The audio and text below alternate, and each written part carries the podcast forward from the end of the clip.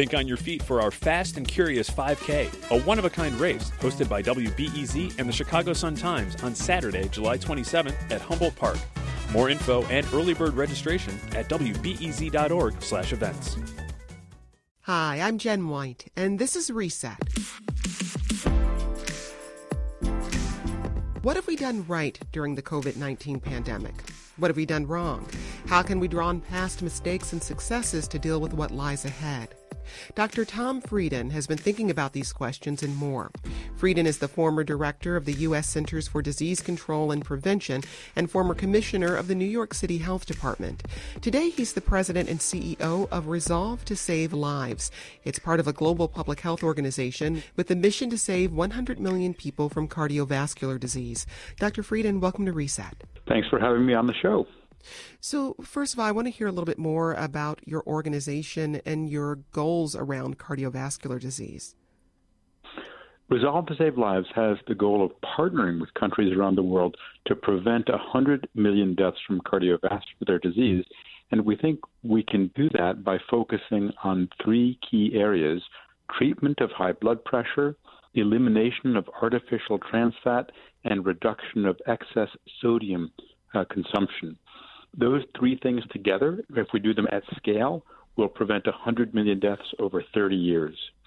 Our second broad area is epidemic prevention, and that's obviously been even more directly relevant in this age of COVID. Now, I'm curious, you've taken a forensic look at how we got here with this pandemic, and I'm wondering where you see missteps, but also uh, steps correctly taken in the response. I think the key is to look forward because, bad as it has been, this is just the beginning. The virus is with us until we have a vaccine, and that could be years away. It's going to change so much about what we do and how we live, and we need to act now to protect our frontline heroes in hospitals, but also to shore up our public health defenses what protects all of us through what we call the box, the box it in approach of testing, isolation, contact tracing, and quarantine. If you get the four corners of that box right, you can keep the virus in so we can go out. So, break down some of those steps you just lay, you just uh, laid out, and where you think the U.S. stands on creating this box. First is testing, and that's gotten a lot of attention actually, just as we're speaking, we're posting information on preventepidemics.org that outlines who should be tested and what the science behind testing is. There's been this debate. We have enough tests, we don't have enough tests. Well, facts are stubborn things, and math is stubborn. We don't have nearly enough tests. So let's accept that, accept that we need to do everything possible to increase the number of tests and that we've got to make as good use of the tests we have right now. That means making sure that hospitalized patients get tested, making sure that anyone with symptoms in a nursing home or homeless shelter or correctional facility gets tested, getting our people who are in contact with patients who have the infection tested. That testing has to be rapid, strategic, and accurate, and that's specifically testing for the virus. Uh, when it comes to isolation, there's still far too much spread in our hospitals. We need to do much more to keep our hospitals safe, to make them safer.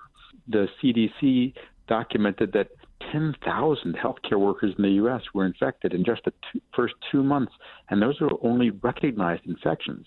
That's totally unacceptable. And when it comes to isolation, we need to do much, much more in our nursing homes. Uh, unless we take urgent action, there are going to be at least 100,000 deaths in our nursing homes in the next year.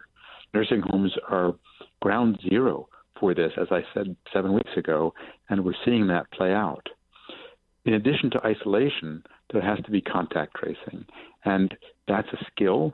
It's specialized. It means supporting patients and helping them to identify so we can warn contacts that they've been exposed and then help them to quarantine in in somewhere where if they get sick they're not going to infect others for 2 weeks. This is a big expansion of public health services and in this country we've underinvested in public health for decades. So it's a big change, but it's crucial. It's one of the most important things that we can do so that we can come out as soon and safely as possible and stay out and not get forced back into our homes. Well, Dr. Frieden, you ran the CDC during the Ebola outbreak in 2014 that killed over 11,000 people. And we spoke to your colleague, Gayle Smith, who ran USAID during that time. And here's what she said about what it took for the government to mobilize in that moment. The advantage we have, and certainly had then, is that we've got agencies across the federal government filled with people who know a lot uh, about these crises and about how to respond. So we were able to rely on, obviously, CDC, uh, the Department of Health and Human Services, on USAID, and on a host of experts across the government who knew both how you undertake emergency operations, but also how you do it when you're dealing with a lethal and highly contagious virus. Dr. Frieden, what lessons are you taking away from the Ebola outbreak in 2014 that you think should be applied to what we're dealing with right now? There are many lessons. One of them is the importance of an organized response at the national and state levels and in each country.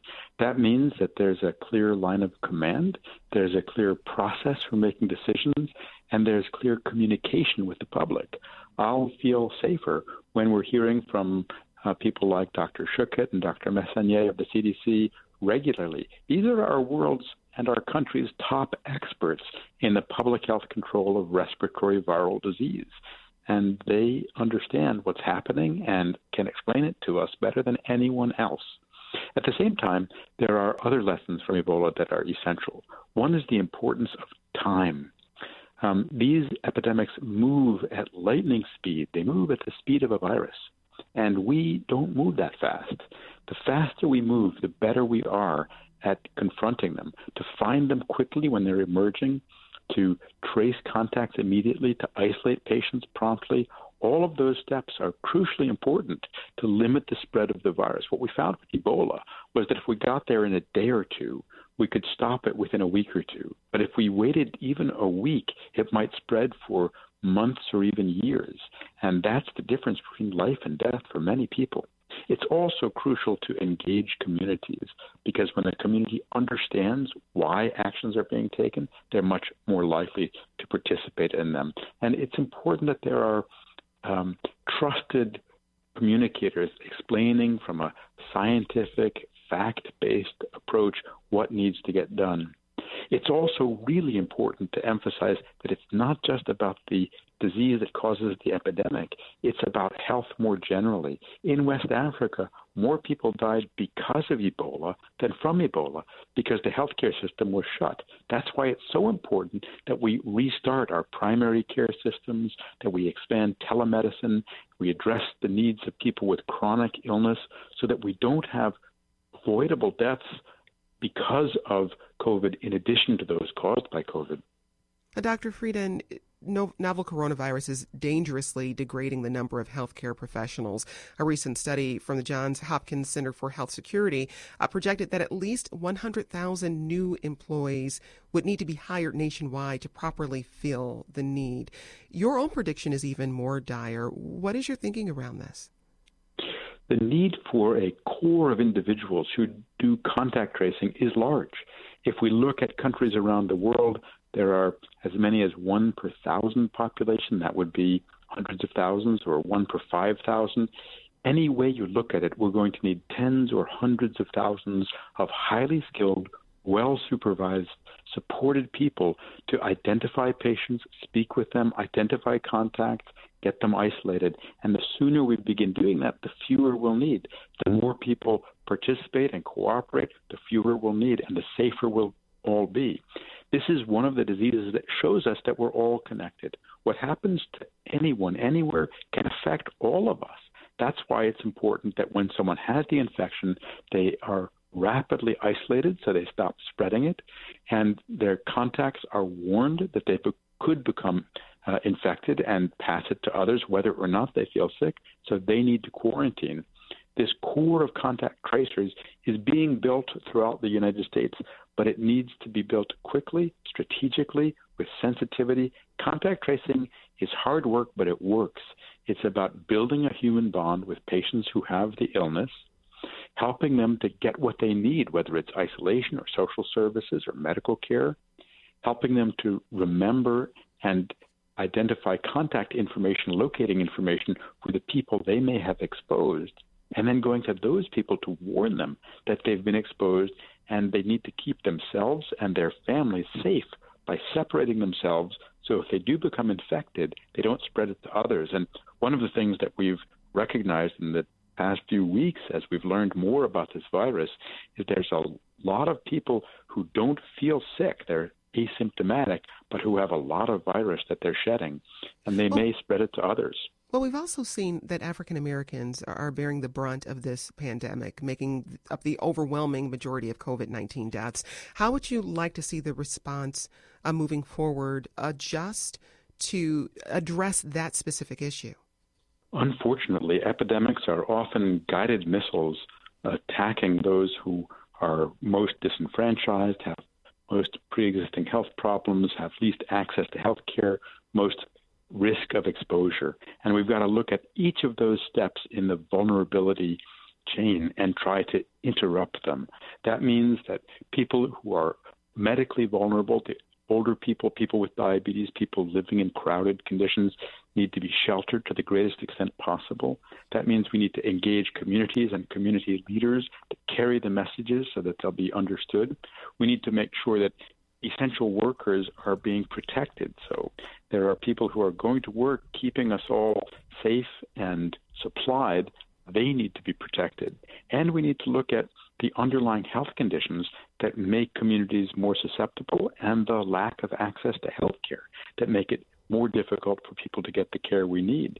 Improving things like the care of diabetes, the care of high blood pressure, good nutrition, uh, is very important. One of the small things that may make a difference, unproven, but uh, can't hurt, probably can't hurt, and may help, is take a multivitamin every day. The rate of vitamin D deficiency in this country, particularly in darker skinned people, is quite high. As many as half of African Americans have low vitamin D levels, and vitamin D um, does contribute to our immune response. So if we have a normal level, we'll be safer. But it needs to be a comprehensive approach of providing more services and more protection. That's Dr. Tom Frieden, former director of the CDC, former commissioner of the New York City Health Department, and now president and CEO of Resolve to Save Lives, an initiative of Vital Strategies, a global public health organization. Dr. Frieden, thank you for speaking with us. And that's today's reset. For the latest on the COVID 19 crisis around Chicago and the world, tune to 915 WBEZ or go to WBEZ.org. I'm Jen White. Thanks for listening. Stay safe, and let's talk again soon.